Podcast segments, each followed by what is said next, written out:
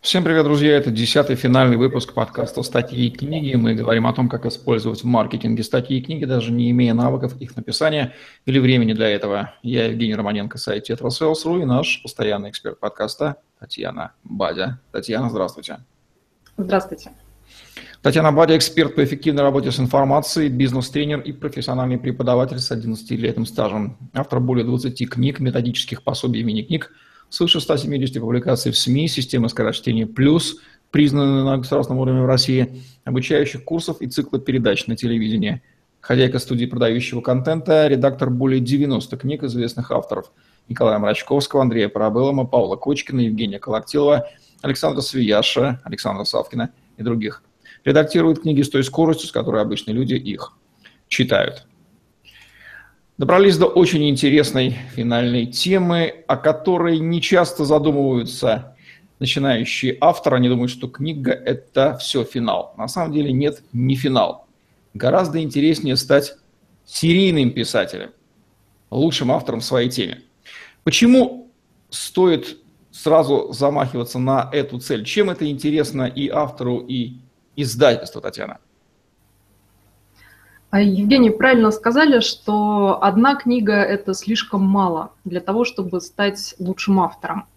И в этом состоит очень частая, очень распространенная ошибка. Человек очень долго вынашивает первую книгу, долго о ней думает, готовит ее, затем публикует и готовится к тому, чтобы почивать на лаврах. Он считает, что я сделал действительно качественную, действительно очень полезную книгу. Ее хорошо восприняли в издательстве, а главное, читатели эту книгу покупают, читают, оставляют отзывы и приходят к автору, прочитав книгу. Но этого недостаточно. А для того, чтобы сегодня находиться на пике популярности, необходимо издавать минимум одну книгу в год. Лучше, если две можно больше. Будет в этом случае пошире охват аудитории. Причем не обязательно все это делать в одном издательстве.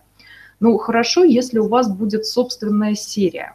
Что это значит? Это значит, что вы с каким-то издательством договорились о том, что они издают либо вашу именную серию, э, серия книг такого-то, такого-то человека, Ивана Петрова или Петра Иванова.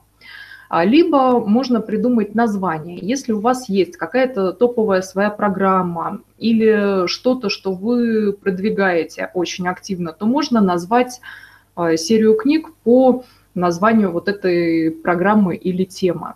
И получается, что вы все время на слуху и на виду в каждом книжном магазине, в каждом интернет-магазине – у читателей, у вашей целевой аудитории, и у них не возникает вопроса, активны ли вы сейчас в профессиональном плане. Потому что понятно, что если человек сейчас издает свежие книги, то он не ушел из профессии, не забил на все это, не уехал лежать под пальмой или еще куда-нибудь, и к нему можно и нужно обращаться. А если человек издал книгу в каком-нибудь лохматом 90-м году, то вполне возможно, что он уже перешел в другую тему, как это частенько бывает.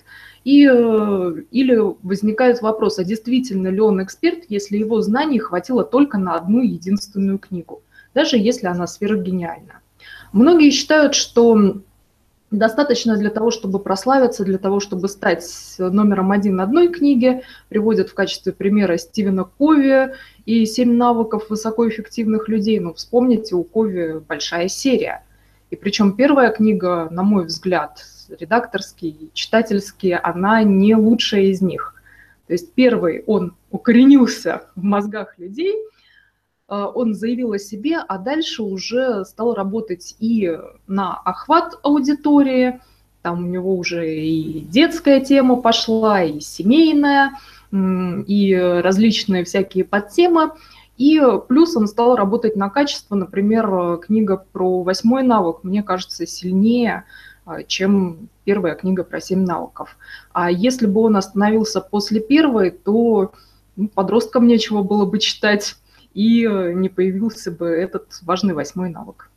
То есть серия книг – это еще и а, способ не лишиться лучшей книги, дать ей родиться, если она проведением запланирована потом. Потому что первая не выстрелит, Понятно. Конечно.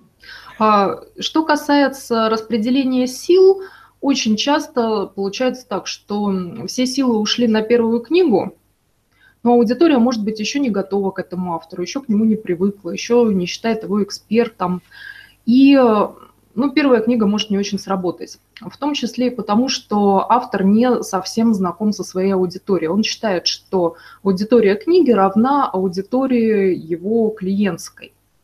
Но клиенты это в какой-то степени фанаты, кто-то пламенный, кто-то прохладный, но все равно, а, можно сказать, фанаты автора. А читатели это, ну, дай бог, если теплая аудитория. А большинство просто холодное, они купили книгу. Кто-то по рекомендации, кто-то просто увидел в магазине, проходил мимо, кто-то на распродаже до кучи взял ваше творение, и они могут совсем по-другому воспринимать материал. Им нужно что-то другое. И поэтому имеет смысл а, дорабатывать материал, расширять, укреплять и работать над следующими книгами. И, в принципе, мне нравится подход Николая Мрачковского, который первые свои книги издавал а, для того, чтобы поделиться информацией, чтобы укорениться в издательстве, чтобы стартануть э, собственную серию книг, и потом уже далеко не на первом десятке начал работать на качество в первую очередь. То есть Сначала можно на объем, перфекционизмом, а, не пытаться написать шедевр, бестселлер с первой книги, да, начать просто ее писать, понимая, что качество придет со временем. Это нормально. Это абсолютно нормально. Бывают, конечно, исключения, но в основном они касаются не деловой, а художественной литературы, когда человек написал какую-то действительно гениальную книгу, а после нее остальное уже, ну, несколько не то по сравнению с первой. Пример и э, Митчелл, и Шолохова, и многих других. Ну, у Митчелл там по объективным причинам она дальше не смогла ничего написать. Но Шолохов продолжал писать, и уже не возникает сейчас у исследователей вопрос, он писал «Тихий дон» или нет, но остальные его произведения объективно не дотягивают до этого высокого уровня. Но здесь совершенно другие критерии. В деловой литературе к стилю ну, будут цепляться только самые-самые критически настроенные люди, которые вряд ли вообще станут вашими клиентами. То есть им приходит просто покритиковать. Поэтому ориентироваться надо не на высокий стиль, не на то, чтобы какие-то свои литературные таланты воплотить, а на то, чтобы людям принести пользу, сделать это простым, доступным способом, в том числе простым, доступным языком, и э, с таким расчетом, с таким прицелом, чтобы хватило вашего материала на серию книг, хотя бы книжек 10. По серии понимается просто набор книг, последовательно изданных разных, или они должны быть объединены каким-то общим признаком, там, носить название, серия? Или главное, просто чтобы не одна книга была и все? Мы сейчас говорим о том, что главное, чтобы не одна книга. А, здесь можно посоветовать следующее. Если вы специалист по маркетингу, то увязывайте серию с маркетингом. А если вы пойдете, например, еще параллельно в эзотерику, станете, например, сильным астрологом или кем-нибудь еще, а, то делайте отдельную серию по астрологии. Не надо в маркетинг пихать астрологию. Ну и если издательство вменяемое, то они вам не разрешат этого сделать. А, у нас недавно был случай, общались э, с несколькими крупными издательствами по поводу издания серии одного известного, даже прославленного тренера – и э, он знаменит тем, что у него микс бизнеса, эзотерики, психологии, то есть э, всего понемногу, и в результате получается хорошо. Люди довольны, у них есть результаты. Это главное. Значит, книги тоже будут покупать. Но издательства, они критически отнеслись к идее в одну серию запихивать и личностный рост, и эзотерику, и бизнес, и, соответственно, одно издательство на одной теме, на одном направлении пока остановилось, другое на другом. Каждый выбирает то, что ему приятнее. И обратите внимание, если вы такой вот многостаночник, у вас действительно сильно проработаны разные направления, то кто вам мешает сделать серии в разных издательствах? Так охват аудитории будет еще больше. Это требует э, изменения мышления по сравнению с «я ориентируюсь написать одну книгу в своей жизни, и я ориентируюсь э, написать много книг и писать это дело постоянно». Вот какие отличия мышления серийника от однокнижника можно характерные выделить? Во-первых, у серийного писателя много материала. То есть он уже не новичок в своей теме либо он вгрызается в нее настолько сильно, что готов материал перерабатывать, и он в состоянии понять, говорит ли он что-то новое в своих книгах, в своих лекциях, на консультациях и так далее, или же это компиляция старого. К сожалению, сталкивались с такой ситуацией очень редко, но было, говорю как есть, такое было, что автор э, написали, ну там было два с автора, написали э, хорошую книгу, очень качественную, с юмором, замечательную, но когда ее увидели в издательствах, э, все задавали вопрос, а что здесь нового? Да, вы рассказываете здорово, но это все уже было, и вы совершенно ничего не привнесли в то направление, по которому собираетесь публиковать. И э, зачем нам печатать вашу книгу и рисковать, если мы можем переиздать такую-то, такую-то, такую-то, которые у нас уже хорошо расходятся по этой теме. Поэтому э, все-таки серийник, он должен обладать существенными знаниями, желанием делиться, э, должен быть достаточно дисциплинированным, потому что одно дело – готовить долго и пусть даже срывая сроки, ну, как правило, это не затрагивает издательство, это при общении с нами происходит, э, когда автор долго вычитывает материал, долго придумывает, что туда еще добавить, ну, это нормальный рабочий процесс. А здесь получается, что по договору прописаны жесткие сроки, и вот так вот расслабиться, как с первой книгой, писать ее пять лет или пусть даже полтора года уже не получится. Поэтому встает вопрос об аутсорсинге. Если первую книгу многие все-таки стараются написать сами или хотя бы частично сами, или пишут первую главу, а потом отдают на аутсорсинг, то с последующими книгами человек, который чем-то еще, кроме книг, занимается, им ну, удобнее все-таки передавать специалистам. А, отмечу еще одну особенность мышления человека, который нацелен на серию книг. А, это даже не столько особенность мышления, сколько следствие вот этой ситуации. Когда все мысли об одной книге, то случается так называемый избыточный потенциал. То есть человек, э, он все свои усилия, все свои мысли, стремления направляет на эту книгу. С этой книгой он связывает свою славу, свои новые карьерные возможности или расширение бизнеса. Ну, грубо говоря, кладет все яйца в одну корзину. А здесь может выстрелить, может не выстрелить. Серия книг не может не выстрелить. В любом случае у серии книг будет в энное количество раз больше читателей, чем у одной книги чисто статистически. Если ваша первая книга вообще никакая, то вам серию не предложат, да даже и вашу первую не опубликуют. Но если она, ну, как минимум, неплохая, на четверочку, на крепкую, то серия может состояться, и следующие книги будут приводить вам новых читателей, новых фанатов, новых клиентов. Больше интересных проектов, больше денег, больше возможностей заниматься тем, чем вы хотите даже ну, если вы решите стать писателем. То да? если приняли первую книгу к издательству, то это сигнал о том, что надо писать сразу вторую. Значит, признали уже. Да, мы об этом сказали с вами в конце предыдущего интервью. Давайте повторим, потому что это важный тезис. Сейчас несколько у меня авторов находится в такой подвешенной позиции, то есть э, книгу приняли в издательстве, они ждут, пока она выйдет, и они перестраховываются и не пишут вторую. Хотя понятно, что первое уже автоматически будет успешно, потому что есть ресурсы у этих людей, они ее нормально продадут, просто отправив письмо по своей рассылке со ссылочкой на Озон, Литрес или куда-нибудь еще. Но они перестраховываются, а вот если я сейчас начну писать вторую, а вдруг ее не примут, да примут. Это уже не вопрос. С первой уже все хорошо получается, надо срочно писать вторую. И у нас э, была ситуация такая авральная, когда э, заказчица написала книгу, мы ее отредактировали, книга о воспитании детей. На сайте у нас можно почитать эту историю, посмотреть отзыв. И сразу договорились, что будет серия. То есть изначально шли на серию, автор об этом знал, и у нее был ну, такой черновой набросан текст следующей книги. Но пока она возилась с первой, пока там с редактором что-то обсуждали, ей из издательства пишут, что первая вот-вот выйдет, давайте уже запускать в работу вторую.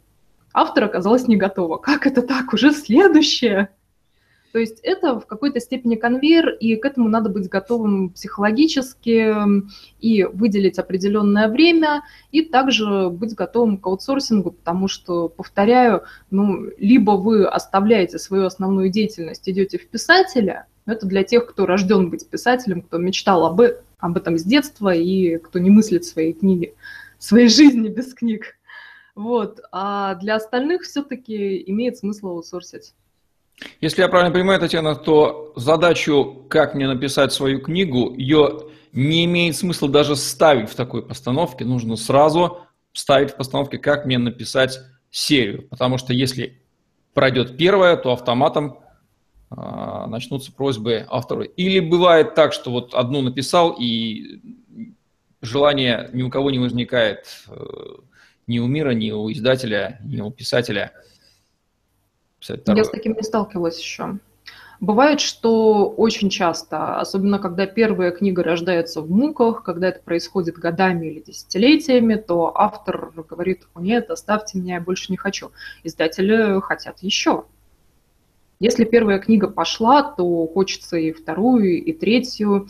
И все, кто, ну, хотя бы более-менее внятно могут излагать свои мысли, как правило, они становятся серийными авторами. По-другому как?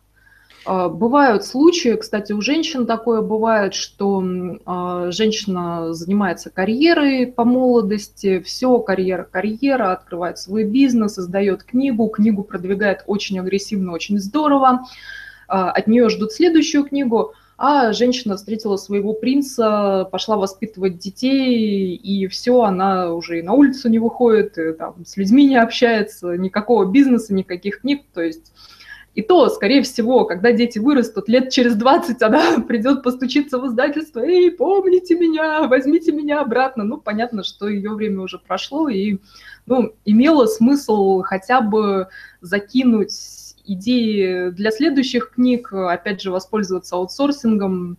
Многие а, авторы женщина об этом знают, и, например, Саша Карепина, она свою вторую книгу писала, находясь в декрете, то есть э, одной рукой качает дочку в люльке, второй рукой там печатает книжицу. И такая, книжка вышла, такая, тоже отлично продается. Такая аналогия, что стремиться издать одну книгу, это то же самое, как а, стремиться стать исполнителем, чтобы написать одну песню или один альбом и на этом остановиться. Но это же бессмысленно, да, если это уже признали тебя на сцене, то э, издавай альбомы, гастролируй и живи. Все, ты вступил на этот Олимп. Также и с э, написанием книг.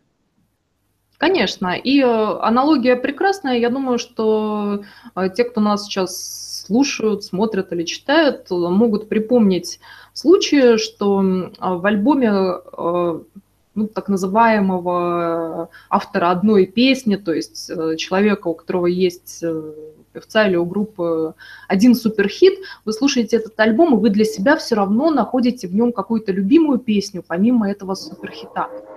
Может быть, для большинства она будет не сверхгениальна, и критики ее не так примут, но для вас она очень полезна. То же самое у читателей э, какая-то супер-пупер книга им может показаться не очень полезной отдельному человеку, а другая книга в этой серии для него откроет новый мир. Такое происходит. Татьяна, есть ли какие-то особенности отношения с редактором, издателем, читателями, с авторами, с участниками процесса издания книги при написании серии, а не одной по сравнению с этой самой, с, э, с одной книгой? В принципе, все то же самое. Можно добавить лишь то, что надо еще больше прокачивать терпение, дружелюбие, налаживать отношения с редактором обязательно.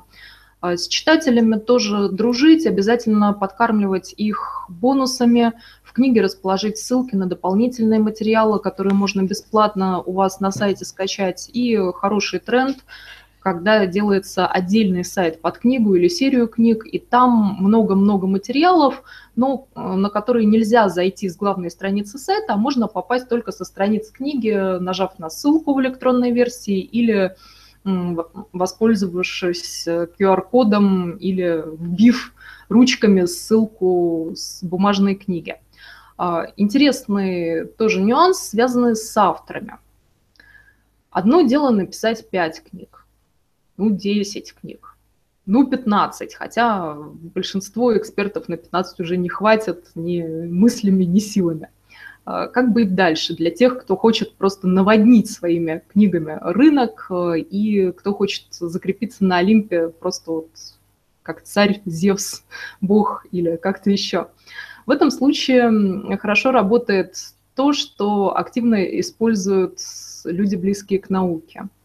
Это соавторство. То есть э, человек, который уже на Олимпе.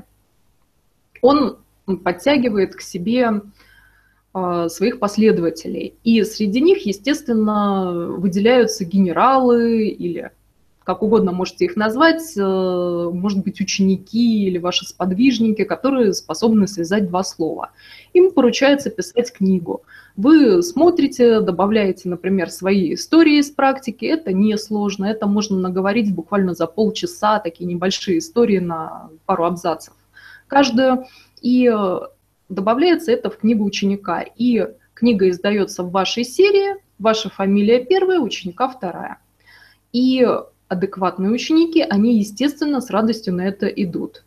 Люди неадекватные, с короной на голове, они считают, что сами легко пробьются в издательство, сделают свою серию, это будет элементарно. После того, как они помыкаются по издательствам самостоятельно, они придут к вам уже без короны и скажут, да, конечно, давай издаваться вместе. Вот такая возможность, и она действительно хороша. Я знаю многих ну, может быть, немногих, может быть, порядка десятка человек, которых продвигали наши известные бизнесмены, инфобизнесмены, и которые затем самостоятельно продолжали издавать книги. То есть первая книга у них есть в соавторстве, а дальше они в том же издательстве или в другом издают уже проще свои книги. То есть и вам польза, в серии вышла новая книга, у вас лично плюс одна книга, читатели о вас помнят, и э, вашему ученику, сподвижнику тоже плюс для него это легкий старт.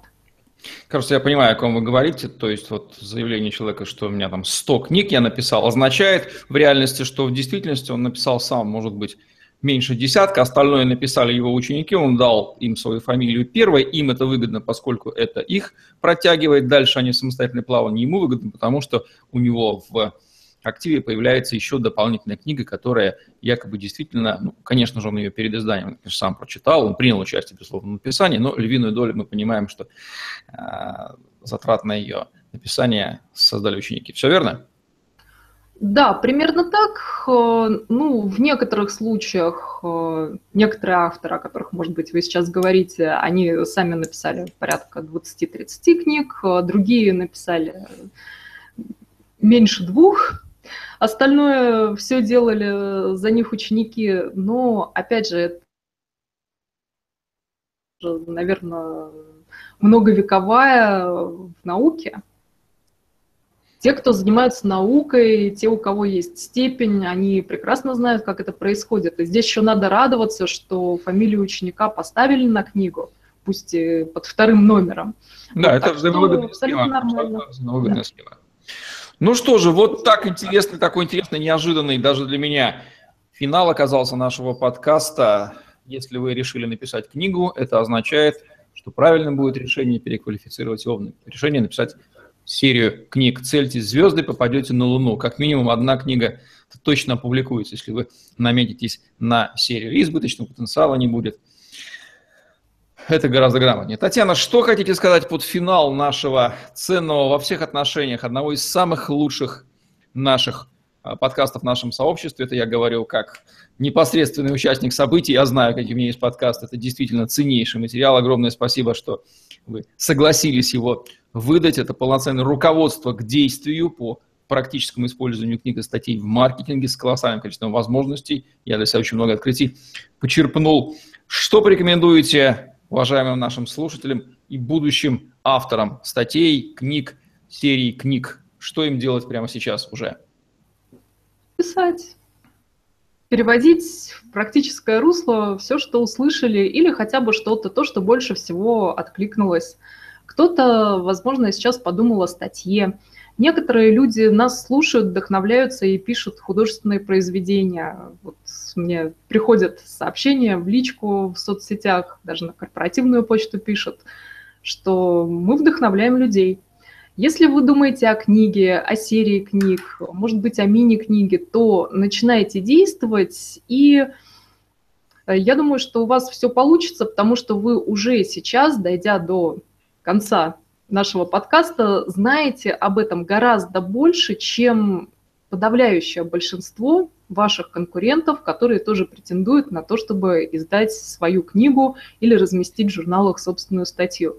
Так что осталось только действовать, и мы с Евгением будем рады вам в этом помочь. Обращайтесь.